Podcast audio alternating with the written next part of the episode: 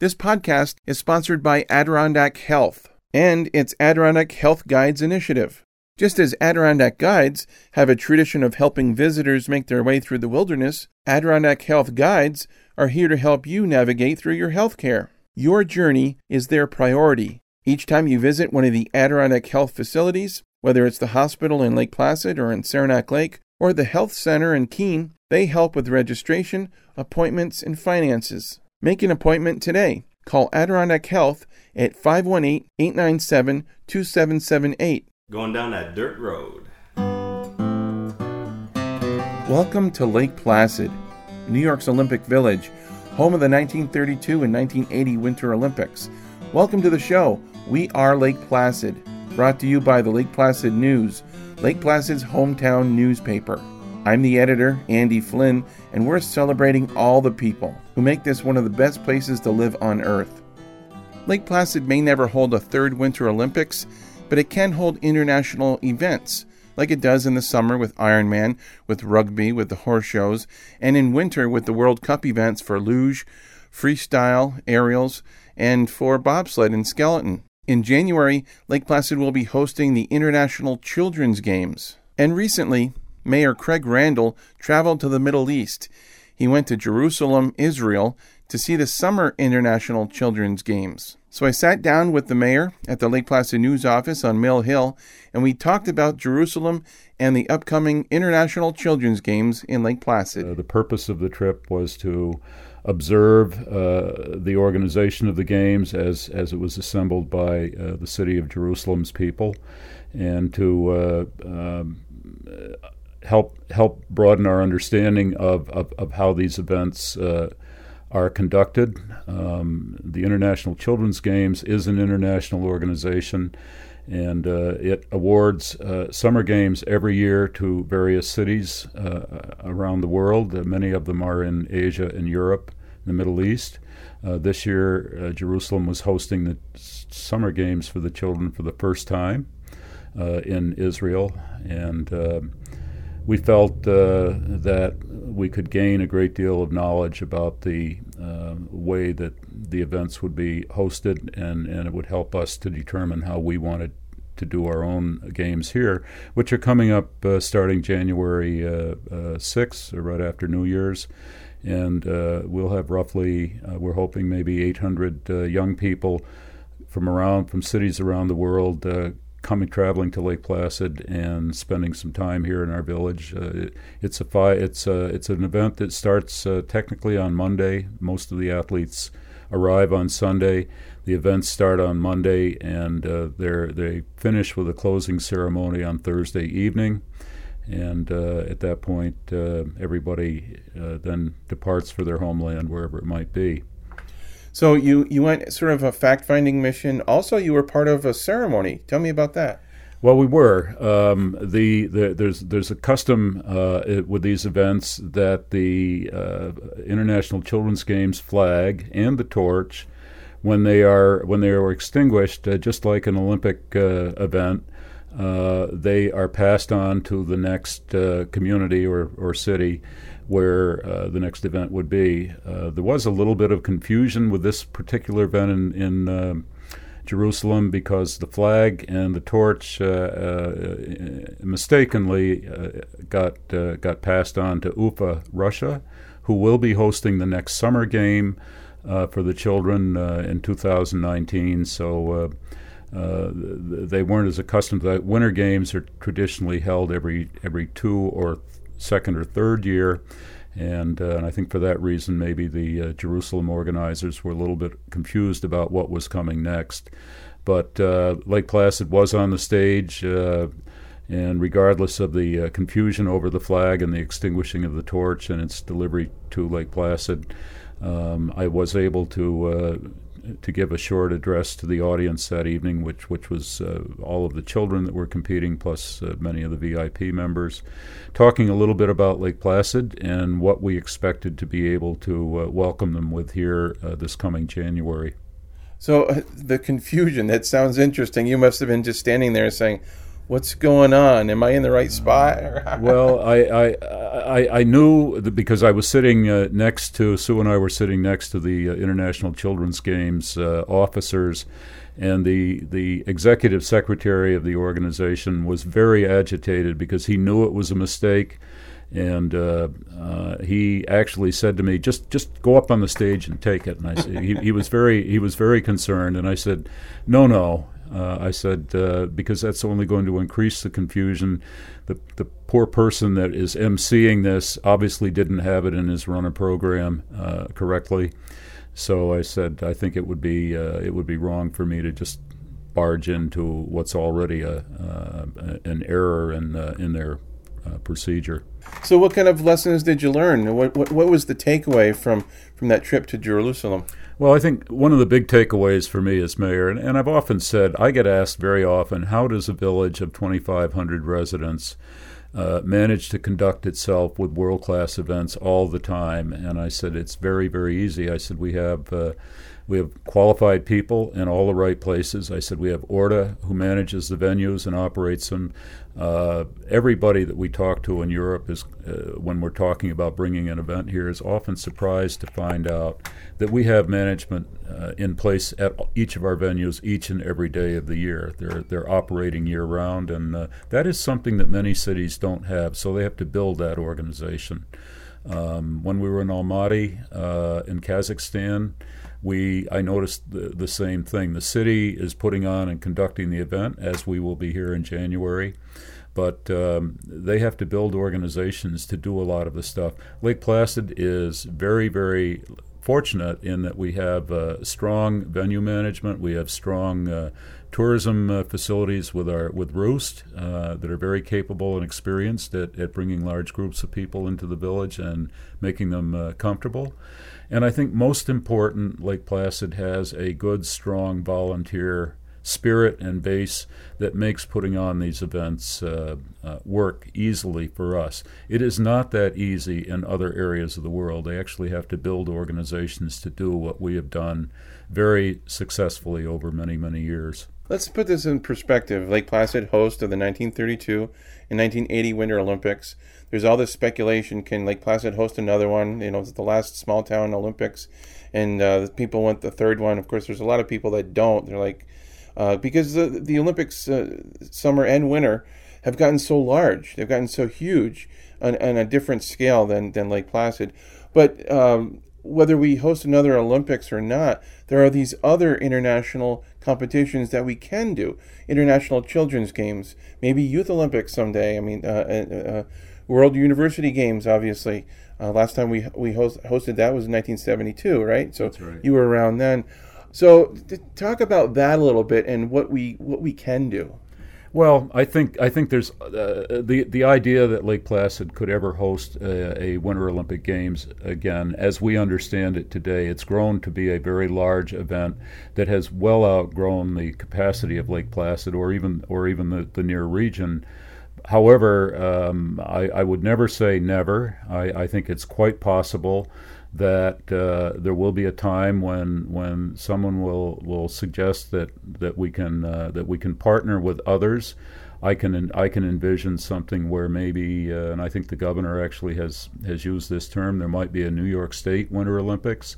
We could be partnered up with uh, with other cities in New York State that have facilities uh, that that would spread it out so that the impact on us would probably be more uh, we'd be more focused on the sliding events and the skiing events than we would be say the ice events. We could be like a cluster is what they call it, right? Exactly. Yeah. And and the reason that that becomes possible now is that the IOC in recent years has recognized the problem that cities have it, it, becomes very controversial when, when taxpayers have to support the development of, uh, of Olympic venues for an event. And uh, the idea of partnering was something that the IOC has recognized there's a need for if they're going to continue to host uh, Olympic Games, whether it be summer or winter, and they have to they have to allow that to s- spread out. So the IOC platform starting 2020 allows for cross-border um, uh, Olympic Games. For example, we could we could be partnered with a Montreal or a Quebec City, or in in, in deference to our own. Uh, uh, country in our own state, we could be partnered up with New York City or, or Albany, Saratoga, or, or, or Rochester. Some of these are cities that have have uh, have indicated to me as a mayor that uh, if if if the time comes and there's an appropriate time to bid, that uh, there there would be interest in something like that. I do get those calls occasionally, both from New York State's areas and also from uh, north of the border from our, our uh, friends in Quebec.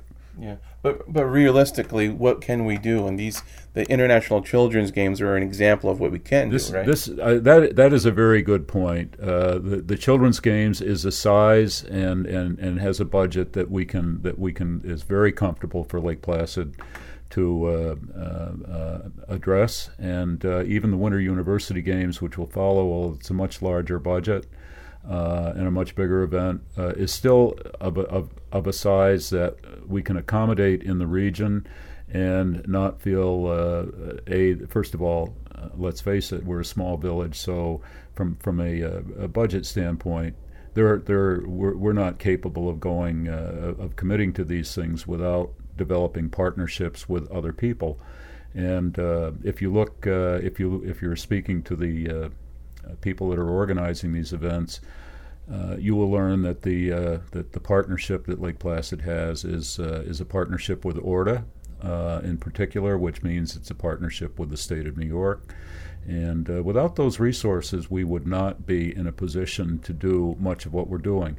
On the other hand, the good part here is we have all the venues, and ORDA has kept them, uh, manages them, and operates them and that's a big part of trying to organize an event like this. So it's very appealing to uh, folks overseas that are that are trying to find places for their events to be hosted. Uh, that Lake Placid is in a position to, uh, to, to offer them everything that that they would be looking for. Quite often, the distances where you have to go to different sporting events in other cities is considerably greater than uh, than than what we have to worry about here. So your trip to Jerusalem, let's talk about that a little bit. Uh, have you ever been? I've never been to Jerusalem and never dreamed that I would be traveling to the Middle East. Uh, so the trip was interesting. Jerusalem, as a city, is a wonderful city. It has 4,000 years of history to share with, with its visitors. It's a wonderful city for tourists, in my opinion. Uh, we walked uh, some in the city, and, and I was very comfortable with uh, the people I met and talked to. I found them. I found the uh, the residents of Jerusalem to be very uh, open. Uh, they asked questions. They were familiar a little bit with Olympic history of Lake Placid, which was neat. A couple of them I talked to, including one young man who was who was still doing his military duty, and happened to be near a, a shopping area. Uh, and we talked a little bit, and he's quite excited because he's coming to New York uh, in uh, November. So he had a few questions uh, for me, and, and I, I, kind of helped him figure out where Lake Placid was on the New York map because some people get confused between New York City and, and New York State. Um, but uh, it was it was I, I, first of all I found uh, there was no language barrier. I said the majority of people that we that we met uh, were very capable at speaking English, far better than I would be at uh, coming up with any Hebrew uh, responses. So I, you get to meet with the mayor, the mayor of Jerusalem. What was that like? Uh, well, the mayor, the mayor of Jerusalem manages a city of some nine hundred thousand um, residents. Uh, Two thirds of them are uh, are Jewish. Um, roughly thirty percent are Muslim, and then there's a Christian segment of the city. And he did comment in some in a speech that he made to uh, a, a, at, a, at a reception that um, uh, you know it's um, it, it's an interesting city to try to be mayor of because you have to understand the nuances of of each of the various uh, religious sects that uh, populate the city and uh, uh, their their customs uh, from from one religion to another are not all the same, and yet they share the city and they share the holy city, which is even more important. And when you go into the holy city, there there is a there are sections. It's sectioned off. There's a Jewish section. There's a Muslim section. There was an Armenian section, which I didn't see much of uh, in our short time there. And then there's a Christian section. And uh, when you're walking through, there are all these uh, stands where they're selling uh, uh, traditional merchandise. Um, and and so that was interspersed with the with the religious uh, history artifacts that we were that we were uh, seeing as well. But so for Lake Placid, uh, January 2019, that's coming right up. It's, it's going to be up. here before we know it. The International Children's Games. What's next for Lake Placid? I mean, leading up to that. Well, uh, my uh, my objective now will be to continue to promote the children's games until they arrive in January. I'd like our community to be as thoroughly familiar with what these games represent. The value is in what it leaves for our young people. And again, I'm going to speak a little bit about the 16 or so young people we took to uh, Innsbruck a couple of years ago in 16 and, and how they commingle with children from other cities around the world, different cultures, different uh, different understandings of each other, and somehow when these children all come together and they're competing together and they're they're they're engaged in some educational opportunities that come along with the games, um, they they don't they, they find out they're not different. They find out that that, that overall, our teenagers will be teenagers regardless of where they come from around the world. They appreciate good music. They appreciated the opportunity to have an event where they could compete. And we have to remember, too, that this is one of the early events that allows our young people that may uh, ultimately aspire to be Olympians it allows them to begin to get onto the international stage in terms of competing with other people and other from other parts of the world. It, in my mind, it is uh, it's a very rewarding experience. I have notes uh, thank you notes from all 16 of the students that we took uh, in 16 to Innsbruck, and they all were inspired and, and were very interested in having us bring this event here to the U.S. Now, the advantage here is that we can offer other children other than just 16 opportunities to be exposed to these young people while they're in our village because they will be seen on our streets every day for the five days that they're here. And uh, I do know that our education systems, our, our regional schools, are looking at uh, programs that they're going to conduct. Uh, so there's a lot of excitement locally in, in, in the school systems uh, for what for what this is, which which they see as a real opportunity for us our young people to learn from other young people. And, and what they will learn is that they're very much the same. Yeah, great. Well, thank you, Mayor of Lake Placid, New York, Craig Randall. I appreciate your time. Thanks, Mr. Mayor. Thank you very much, Andy. Going downhill. For more on this story and the latest news and sports from New York's Olympic region, check out the Lake Placid News. Meet the people who make this a great place to live. We're on stands now Grab a coffee, some tea, a beer, whatever. Spend some time with your print copy. Get away from that screen for a while. Or, if you insist, check us out online at lakeplacidnews.com. Special thanks to Dan Berggren for providing our music.